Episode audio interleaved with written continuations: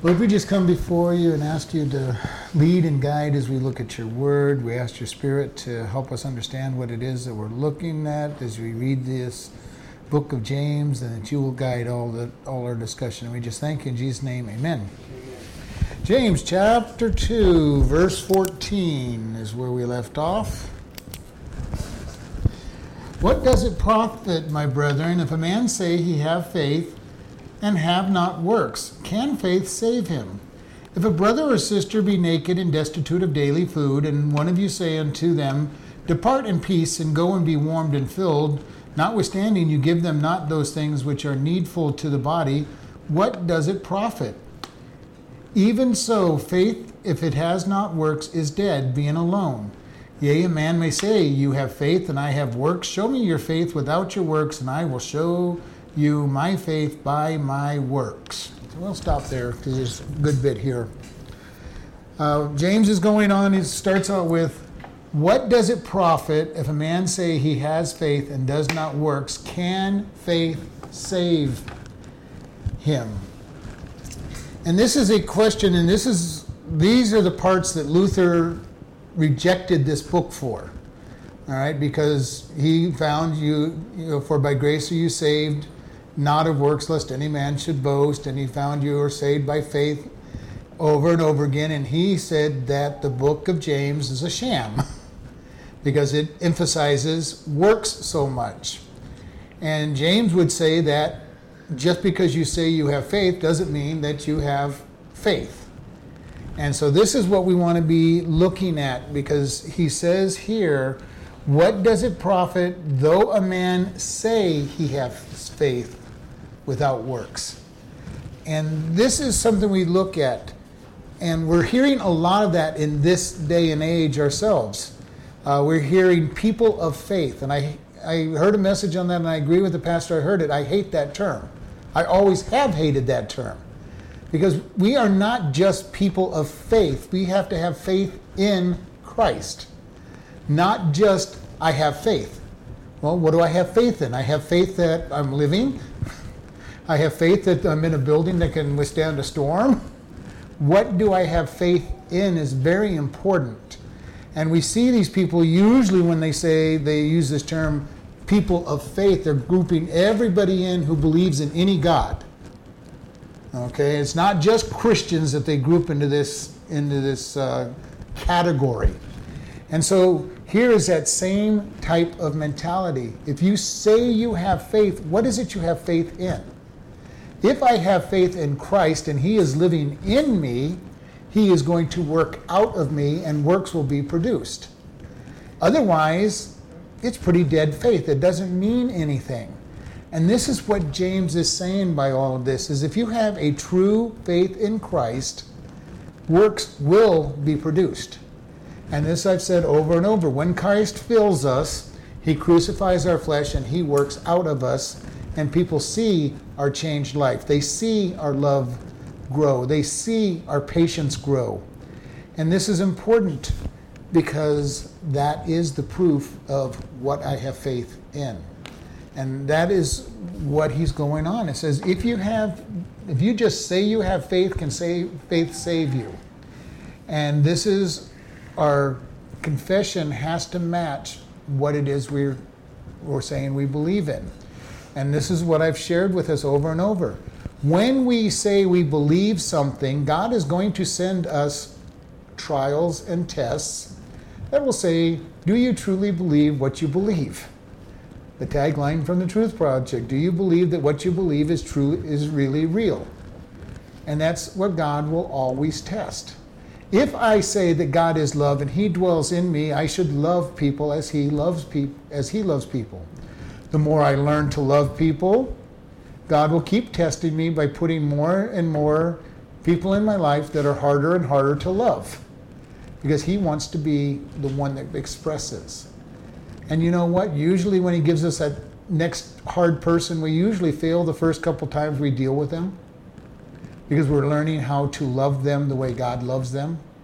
When, he, when He's trying to teach us patience, He will give us in some wonderfully Uh, troubling times to see are we going to be patient? And once you pass one test, he'll give you the next harder test to try your patience. And then, but this is true of everything that he's going to teach us. He's going to say, I want to see, is your faith real?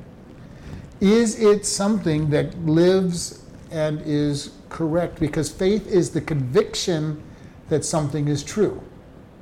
Okay? It is not just I have this nebulous idea of, of faith, it's the conviction that something is true. And the example I like to use are chairs. Okay? Especially when you're as big as I am, there are certain chairs that I will not sit in because they have proved to be not worthy of my faith.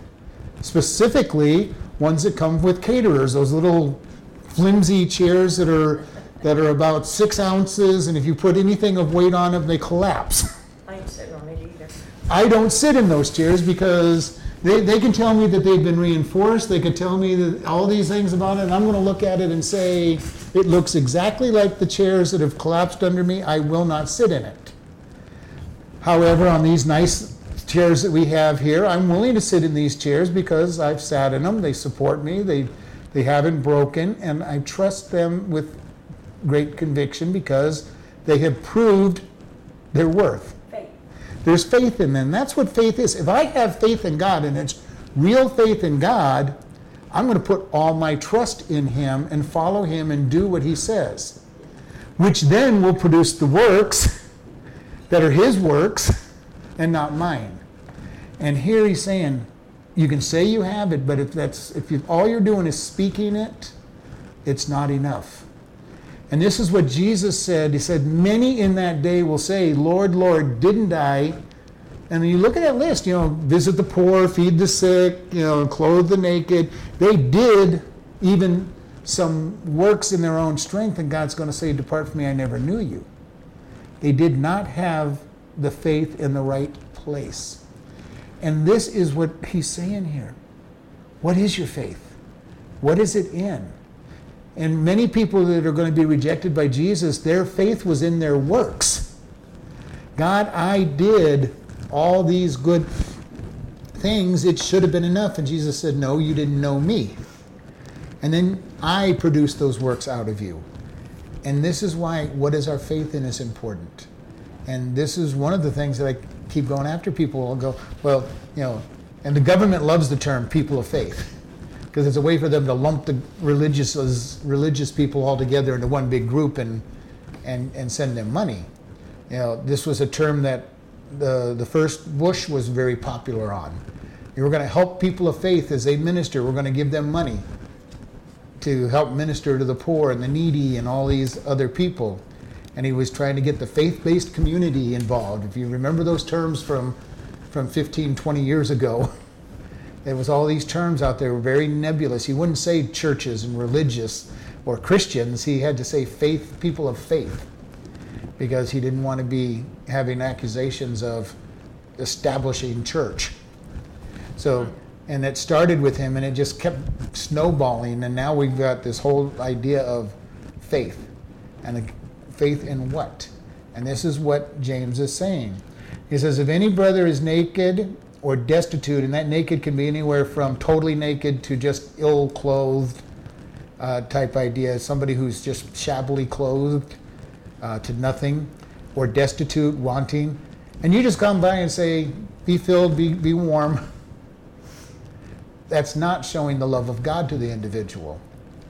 And that's what he's saying. If you really truly have the love of God and you are in the, in Him, you're going to care for the individuals. And the hard part is we can't care for every single person, but we need to care for as many as we can and help whoever we can and be able to say, this is God's love. We're going to show you God's love. That's why we have the food bank that we have, so that we can help people. As even though it's a little thing that we can do, we help them.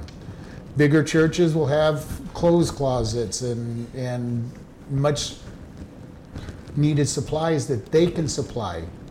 And so, how do we help people? We can't help them with every need that they have because none of us are that rich. If we had the money, we could help more people. And I would love to see us have some kind of house, uh, you know, that we have for people who need shelter for a couple of days or something and put them, give them the gospel. We can't afford that at this moment. If the God wants to make that happen, He'll make it happen. It's a vision that I have, but I don't know if we'll ever see something like that. I'd love to do it, but we'll see what God has in store for us. I'd love to be able to do transportation back and forth to Kingman so people could get to things without being charged the fortune that they get charged around here to by people who have cars to take them back and forth to Kingman.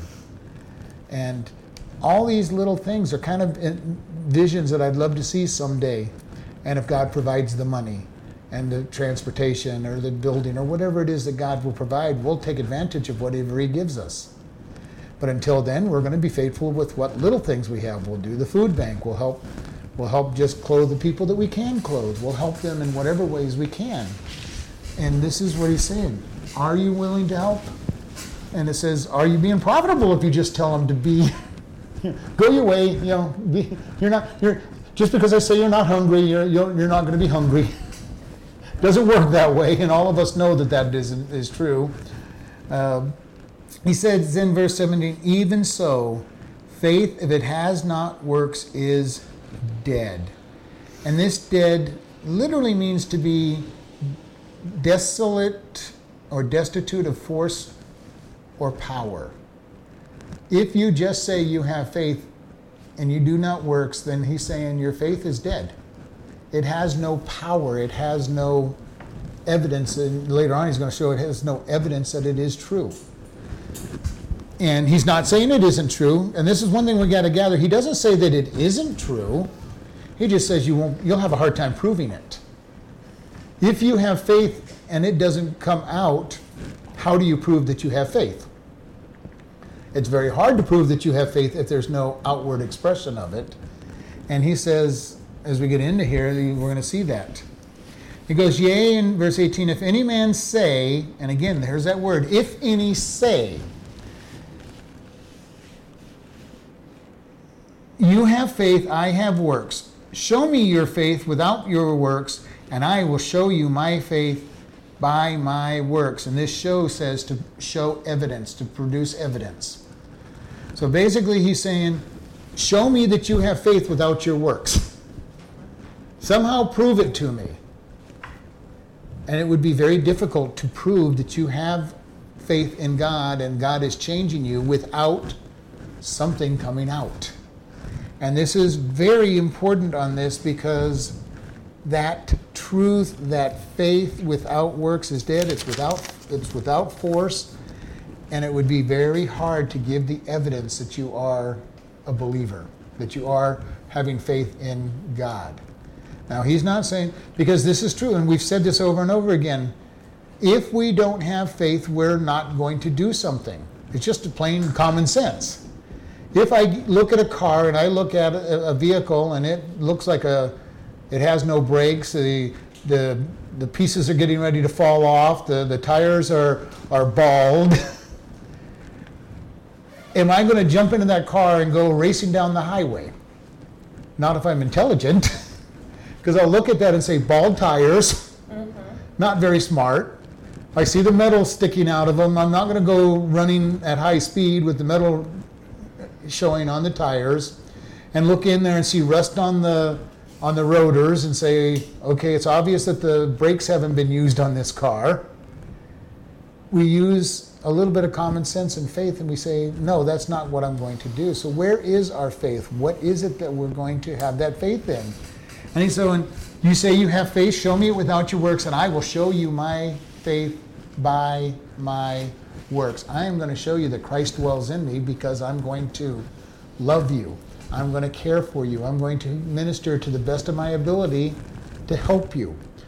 I'm going to be able to speak words of edification, speak kind words, and love individuals. And this is what I keep telling people when we come across people that are hard to love and we want to complain about them, what we should be doing is praying for them because they need that prayer. They need the edification. They need to be built up. And then we're talking behind their back, we're just making more people not care for them instead of building them up. And this is this is something that's very important for us. And if we catch ourselves complaining about people, we need to stop ourselves and say, no, we got to. We need to pray for them. I'm going to dwell on what's good. I'm going to dwell on what is pure. I'm going to be looking at them the way God looks at them, and that's through the eyes of grace.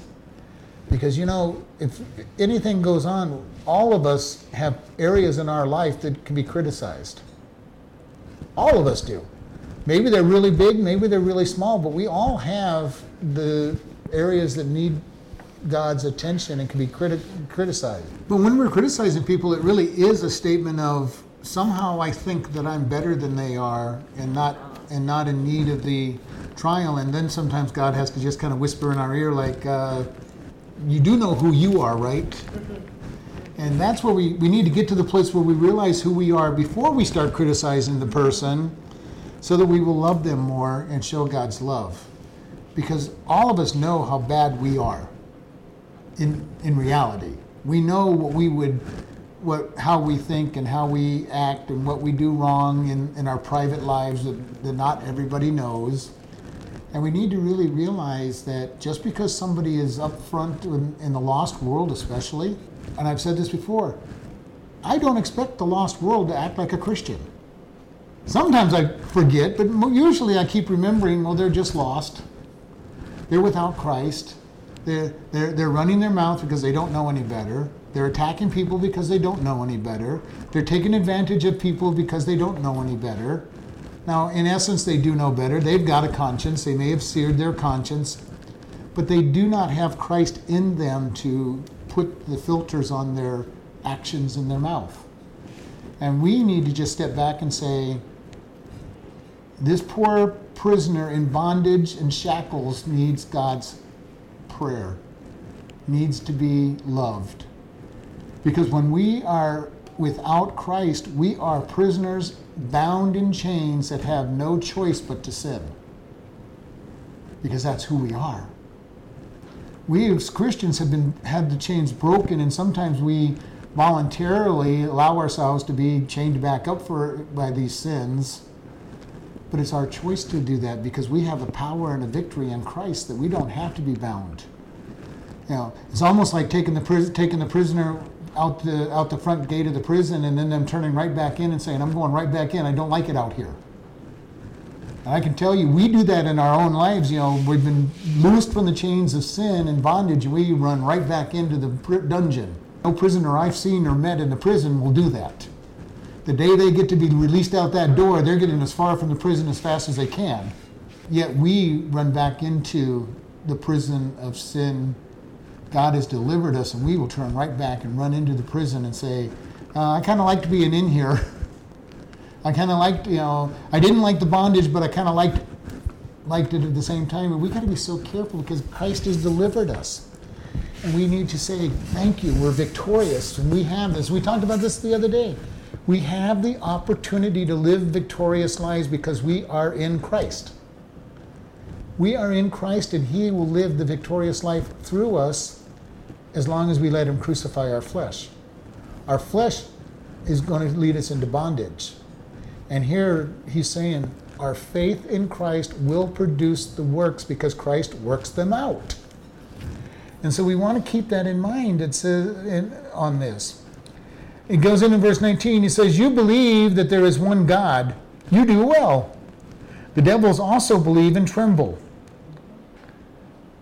This is quite a statement. The devils believe that there is one God.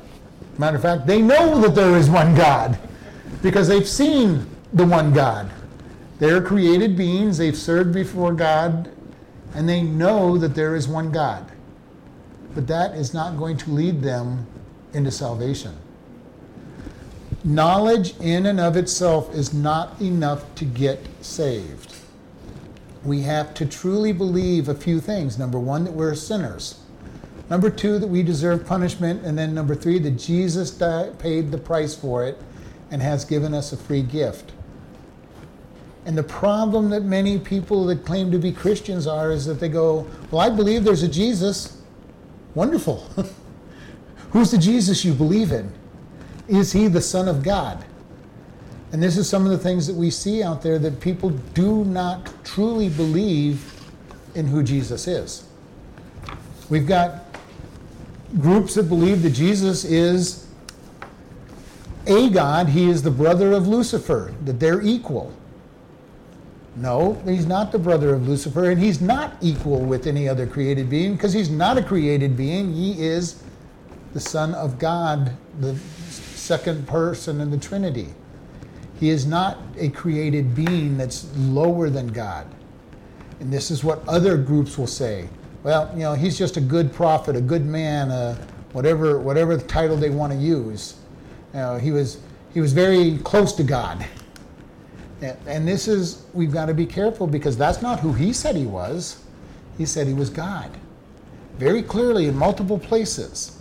He said, Before Abraham was, I am, and they got ready to stone him because they knew that he claimed to be God by that statement.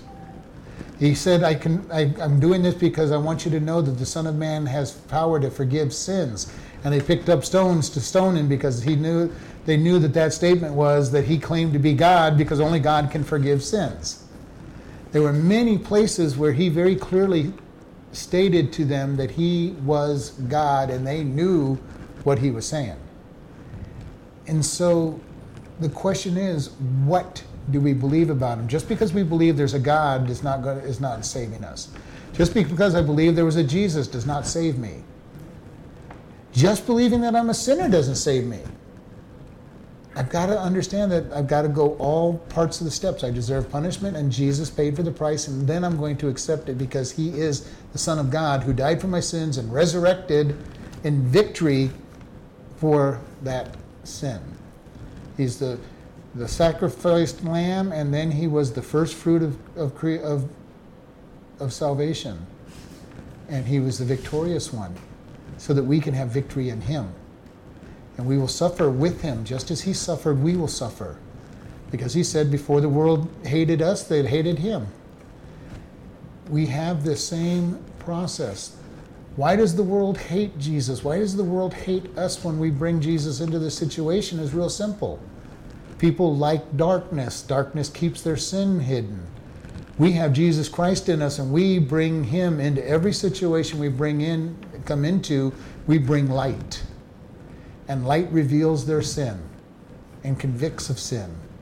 And most people don't want to be con- see their sin or be convicted of their sin. They kind of hidden into a dark corner and ignore it. And we come along, even if we don't say a word, we bring God into the midst of their life.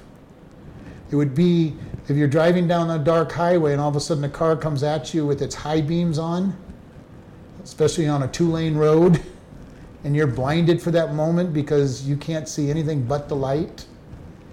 Or uh, I remember one time we were out with the, the boys group and we were playing flashlight tag, or they were playing flashlight tag. And they weren't listening to me when I said it was time to come in, so I had my 10 million power candlelight uh, spotlight and I clicked it on them, and they all got blinded very quickly because all of a sudden the entire field was lit up. And I'm going, it's time to come back. and the game ended very quickly as they were struggling to even be able to see. This is what happens when we bring God into the midst of these sins. Even if we say, don't say anything, we're bringing light into the situation. And then we speak. So there's actually billions of people out there that know that they're in darkness they're, they're totally aware of this.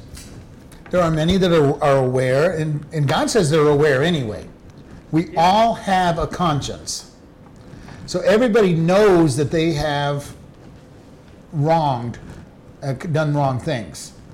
Now, they may have been so evil for so long that they have seared their conscience, and a conscience no longer bothers them. But at one point in time, they felt guilty for what they did. A thief, usually on the first time they go out and steal, feels guilty. But a thief who's been out there for you know many, many, many times starts justifying and and searing their conscience.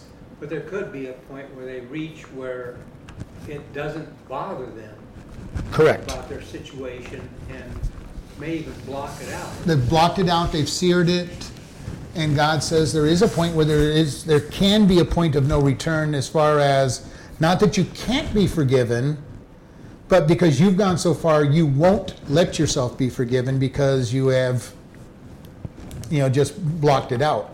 And we see people like this. You see people who seem to always lie. Always lie. Even I have met I have met certain people that they will lie to you even if there's no reason to lie. Right. Okay, it's not like they're going to get in trouble for it. Did you did you did you go out on the street yesterday? No, no, absolutely. I did not go anywhere on the street.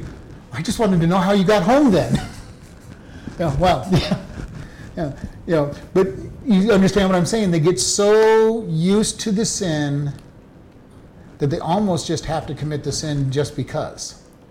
And they will have their conscience seared there was a time when they knew it was wrong to lie, and they just get to the point where they just seem to not know. Now, deep down, they know that it is.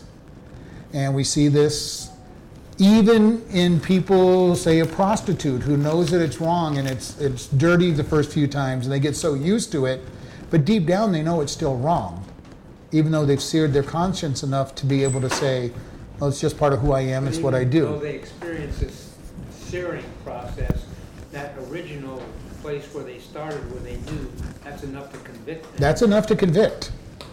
And then we bring God's presence in, and God's Spirit comes in and convicts them. Because we bring His Spirit in, and all of a sudden there's a light shining that they haven't, that they've shining in dark places. And then worse yet, maybe we open our mouth and talk about God. You're Right, I guess there's still enough cases as they're seared that they get reminded by Christians that, you know, it, uh, what they're doing is, is wrong. And then they'll defend themselves. Well, you're judging me, or quit, you know, quit causing me problems in my life. And and sometimes it's just the presence of God. And I've seen that happen in many cases where just walking in, you get the dirty look from somebody, Be- not because you said anything, but just because you have brought God into their darkness, and all of a sudden conviction strikes. You're reminding them just by your Well. God's reminding them at that time, because God is coming out and just shining a light on them and saying, It's time for you to remember me. It's time to remember that I'm good and you're not. Come to me. case, then they all, even the worst of them, uh, have no excuse. No. And that's what God says. You are without, without excuse, O man, because we know that there's sin. Now, we may try to justify it, and many do, but this is also the reason that scientists will tell us that they, you know, the really smart scientists who are quote unquote smart, that believe in evolution, or so they say, many of them have gone on record saying, I know there's problems with evolution or some form of that, but I cannot accept that there's a God. Why can't they accept that there's a God? Because if there's a God, then they have to obey God's laws. If there's not a God, they can do whatever they feel like doing, even though they know it's wrong. And they know that it's wrong because they know there's a God, even though they don't want to accept that there's a God, because if there's a God, He has rules and they have to be obedient to them. But if we're all just evolved animals, there are no rules. There, whatever I want to have for a rule is a rule. And this is why I've shared, you know, when I was in college, I met lots of people who quote unquote believed that there was no absolute truth. But it's not hard to prove to people that they don't believe that. They all believe that there's right and wrong. They just want to believe that everybody makes their own right and wrong, but there is right and wrong that overarches everything. Businesses are finding this out that they have to teach people what right and wrong is because they're the business will cheat the customer and then they get upset when the when their managers and their employees cheat the business. Okay? There's a double standard there. And then they go, well, don't they know right from wrong? Well, you're not doing a very good example as you're mistreating your, your customers. Why would they not mistreat you? And so there, people understand that there's right and wrong internally. We know right and wrong, and we always have known right and wrong. Uh, psychologists and sociologists are trying to say that we know right and wrong because it's ingrained into us, and if we could just keep people away from their, you know, religious nut parents, we could keep them they wouldn't understand this Christian morality stuff. And, then, and they could make their own right and wrong decisions. But it's internal into us because God put it there. And we need to understand that. And this is why God says you're not going to be without excuse when you stand before Him at the throne, at the white throne. You are going to know that you are that you were a sinner. And in case you seared your conscience, God will go back and remind you back in the days when you did remember that it was wrong. And He'll show you this. See, you, you knew you were a sinner, you knew it was wrong, and you did it. Now, we as Christians, with God in us, we have a hyper sense of right and wrong because God is in us and He's reminding us all the time because we're His children. But otherwise, it's ingrained into us anyway to have a conscience. God heightens our sense of right and wrong and takes it way beyond His level of right and wrong, which is absolute right and wrong, and we start getting moved up. He says that lying is not telling everything that you know, is what He defined lying at, is in numbers, if you remember. And yet, man will say, well, just because I don't have to say everything, I won't be lying. As long as I don't say anything that's uh, untruth, I'm okay. Lie by omission is a lie. If you don't tell the truth, it's a lie. Now, we as humans try to help not hurt people's feelings or not get somebody in trouble, and we will justify all of it and make it sound good. But you've got to understand, in God's eyes and God's standards, He is truth. And He's not going to lie even by not saying the whole truth. And we see this in the scriptures all the time. He tells us the bad about people, He tells us the good about people. He tells us why people were judged, and He goes through all of the processes. This is where we have to look at. God's standard is so high above us that even when we're doing good by human standards, we're still below God's standards. And we have to understand that. God's standards, because He is the perfect standard, is always going to be higher than anything we're going to obtain to. A lot of people who lie is that's the kind of lie they do. They lead you into a belief without actually saying it, but they lead you into this idea so that you walk away totally convinced that they said something that they didn't say, and they're convinced that they didn't lie because they didn't actually say the lie. They just led you to believe the lie. When we get into truthfulness, truthfulness is a hard area to, to get into because God's standard of truth is much higher than anything we would want to deal with. Well, we understand that when we deal with somebody who doesn't tell the truth, that we don't want to be around them or at least not believe anything they say. But the absolute truth that God speaks to us is something that we know. When God says something in the scriptures, we know that He is true and that we can count on it. Yes. And this is why, when we read the scriptures, we can say, This is true. And knowing that it is true allows me to be confident that God will take care of something when he says he's our strong fortress and he wants us to hide in him, why do we hesitate to hide into him? Because we know it's a truth. Because it is a truth. When Jesus said, when we're told by Paul, be in Christ, in the aorist tense, which means one time and stay there, why do we have this problem believing that we are in Christ and that the Father sees us as perfect? We are sealed by the Holy Spirit which means that he has placed us in Christ and then he puts a seal on it saying the contents of this is is approved and I know what's in here because I put it there we we are adopted children of God and yet we live as if we're not his children or that we have to prove something to him and we don't have to prove something to him because he's ma- he's made us his ch- we are his children that would be like looking at your child and saying, "Well, I don't know. I gave birth to you, or you know, I I'm the one that helped get get you alive, but you got to prove to me that you deserve to be my son." That's not something we do to our kids. And yet, how often do we look at God and say, somehow I've got to prove that I'm his child, even though he adopted me and chose me, I've got to prove that I deserve it. We don't trust God's love, grace, and mercy and, and we sit around trying to prove to God that, uh, and others that we deserve to be his children. And we don't. We don't deserve to be his children. We can't prove that we deserve to be his children because we don't deserve it. We just need to accept it by grace and say, Thank you, God. I'm going to go forward with you. I'm going to allow you to crucify me and make me more like you and have you live out of me. And this is the important aspect. Too many times Christians get wrapped up in trying to prove that they're God's children. And we do it to each other, we do it to ourselves. Okay, and we think about this. What is your personal list of what a Christian is supposed to be like? It's going to be based on what God has taught you. Okay, and we may have our little checklist.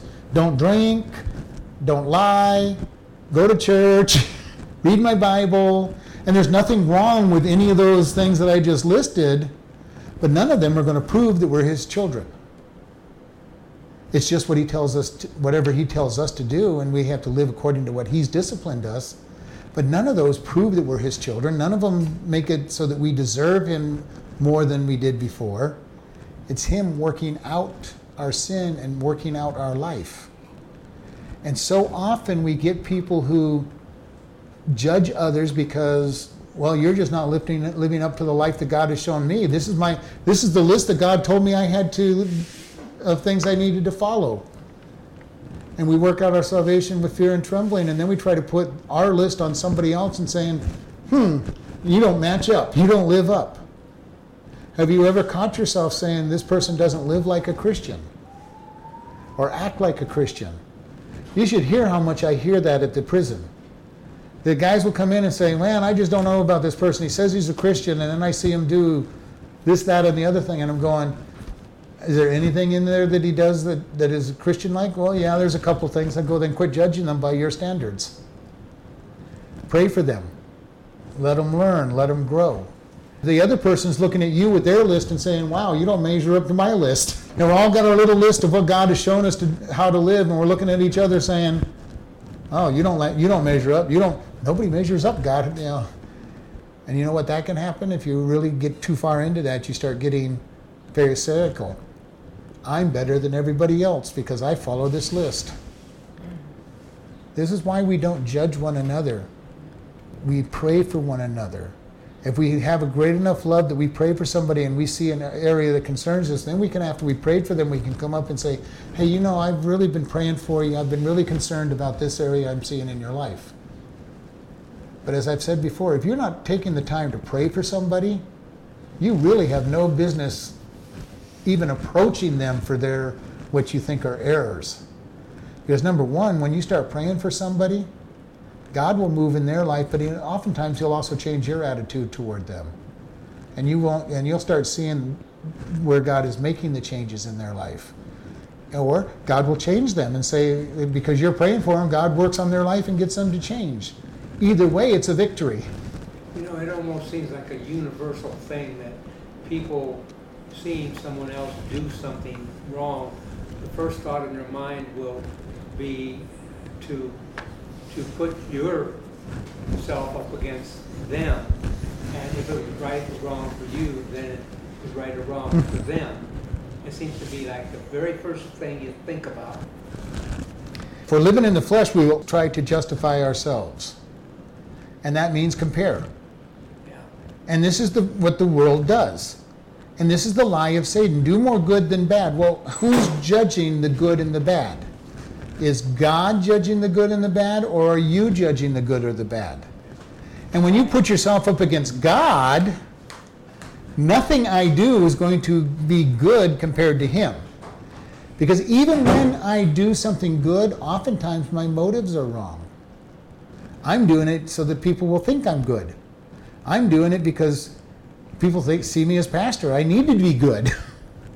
Uh, I'm doing it because I just want to be better than most people. And God says that's not the right motive. He comes into us, and this is where it really becomes precious when He comes in and He changes who we are, and we start loving people just because God loves them. Not because I'm trying to get anything out of them, Not because I'm trying to get them to come to church, not that I'm even trying to get them to come to God. I'm loving them because God loves them. What happens when I love them the way that God loves them? Probably is that they're going to come to God and, and do these other things, but that should, should not be my motive for love. I'm just going to love them because God loves them. God chooses to love, I'm going to try to choose to love them and not manipulate. A lot of people will try to love people so they can manipulate them. I'm going to love you and I'm going to be nice to you, and maybe eventually you'll give up whatever it is I don't like in your life. Parents do this often with their kids. Being kind to them, being kind to them, you know, well, you really, really should change this part of your life. And we need to be so careful with this. They stand or fall before God, and we like to put standards on our kids, especially, and our friends, that, man, you just need to get, get a little, little, little more right with God. give up this, give up that. And we need to be able just to say, God, I'm going to love them because you love them, and I'm going to leave the conviction up to you. This is how we reach people, is just showing God's love. And his love will really touch people. And unconditional love touches people. When we help people, when we give food to people, we're not telling them we're going to give you this food and you have to come to church we're going to give you this food and you have to pay it back somehow. No, we just give them the food. With no strings attached, no nothing. We give them food. I'll usually put a track in it just so that they are being witnessed to. And talk to them just for a few minutes and let them go. I'm not telling them, come to church. Oftentimes I'll talk to them, see if they have a church or, or what, where their relationship with God is, but they're we're not giving them the food with strings attached to it that they have to become a Christian, they have to come to church. It's just, here's God's love expressed to you. And we need to be very careful because I've seen many parents that will do this. They love their kids, they love their kids, especially their adult kids. But there's an expectation that their kids are going to change and need to change for them, for what they think they need to do instead of what God wants them to do. Show them the love, show them that you are loving them unconditionally and that they are loved.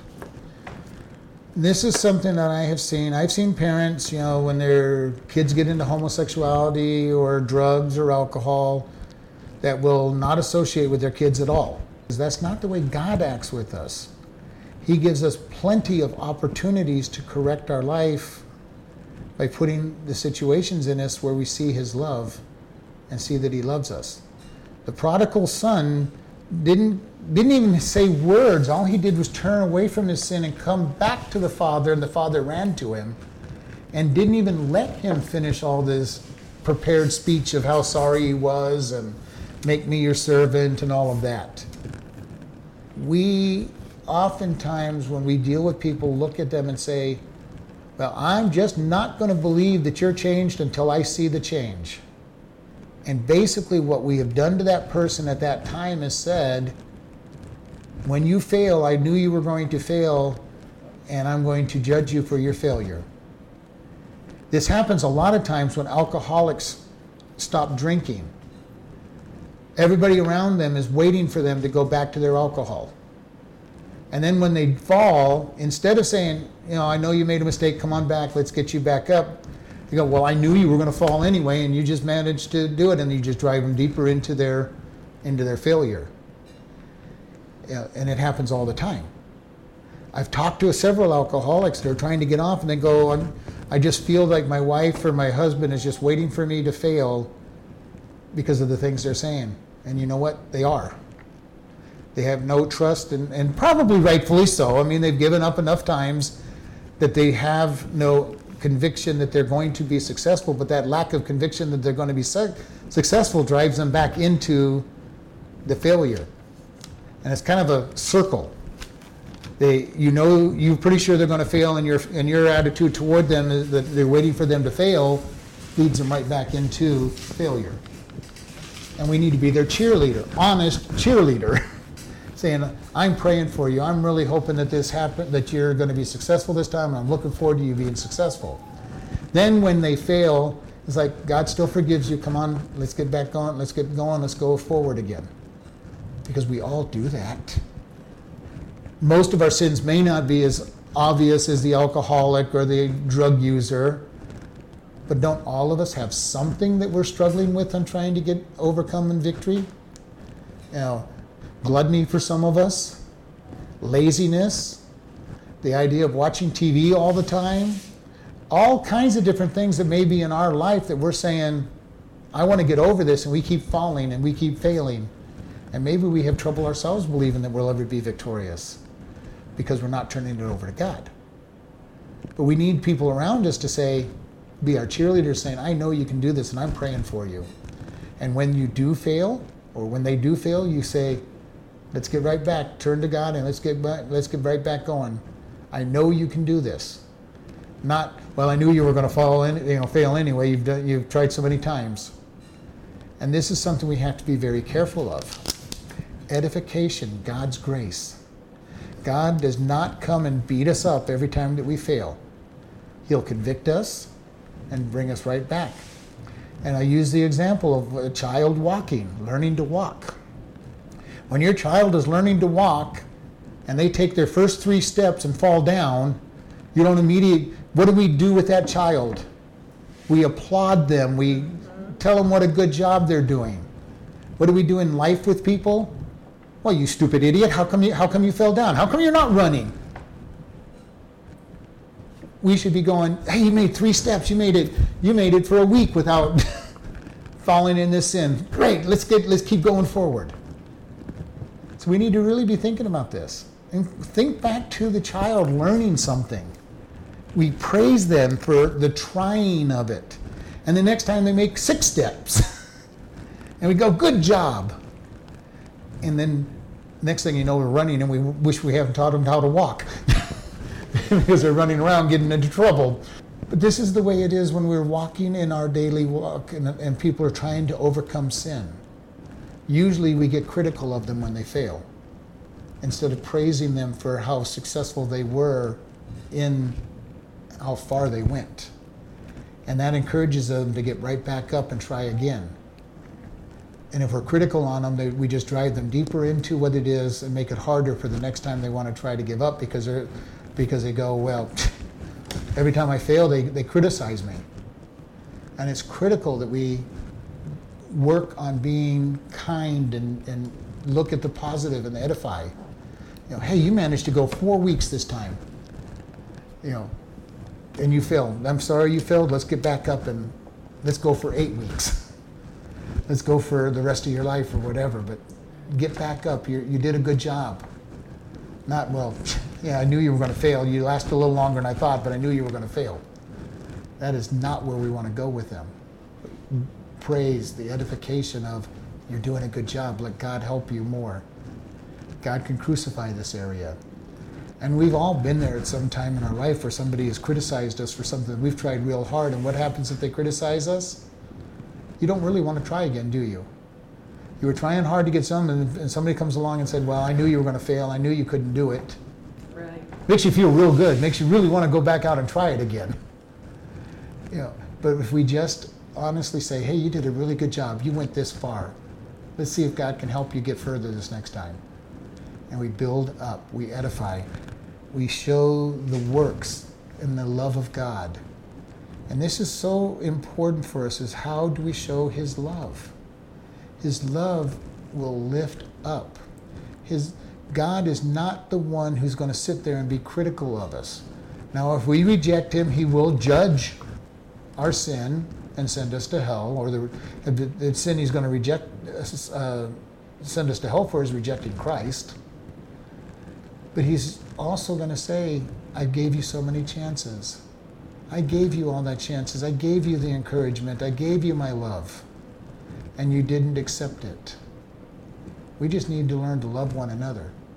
Jesus said, You'll, They will know you're my disciples by your love, one for another. What, each of the other church members, but even for the lost, we need to love the lost. We need to love them, not love their sin, but love them. And we as Christians have this ability because God teaches us that just because a person sins does not mean they're a bad person. Even though they do bad things, doesn't mean that they're unredeemable. We need to love the individuals in spite of whatever they're doing. Doesn't mean we're going to accept it, doesn't mean we're going to not say that it's a sin, but we're going to love them. And sometimes we love them enough to tell them that, that it is a sin and that there is a hell that they're headed for if they don't straighten up. But we need to be able to love them. And it always has to be said with love. And we all know what it means to be to deal with somebody who doesn't say something with love. We've either done it ourselves or had it done to us. And maybe the person really cared, but they didn't do it out of love. You know, well, I saw you smoking that cigarette. You know, you know, you're not supposed to be doing that. You're a bad example. You know, and they they just tear you apart. Instead of, you know, I've been praying for you. I'm, I'm hoping that I'm hoping that you can get victory over this. You said you wanted victory. I'm going to keep praying for you. Whether it's whatever it might be that they're trying to get get out of their life, and we want to be just speaking love and speaking speaking truth, but it is that idea of how much do we love somebody, and is it God's love, and how is that going to be expressed? And when we express His love, we're going to show the works will be behind it. The, the good the good works will be behind that love. I love you so much. I want to see you successful. You failed a hundred times over the last year, but each time you get a little long, better. And I'm going to have I'm going to be your cheerleader. You're going to you're going to make it. I know you're going to make it. And be happy with whatever progress that they make. Let's go ahead and close in prayer. Lord, we just thank you for this day. We thank you for your word and your guidance and, and where you would have us to be. We ask that you go with us as we complete the rest of this day. And we just thank you in your son's name. Amen.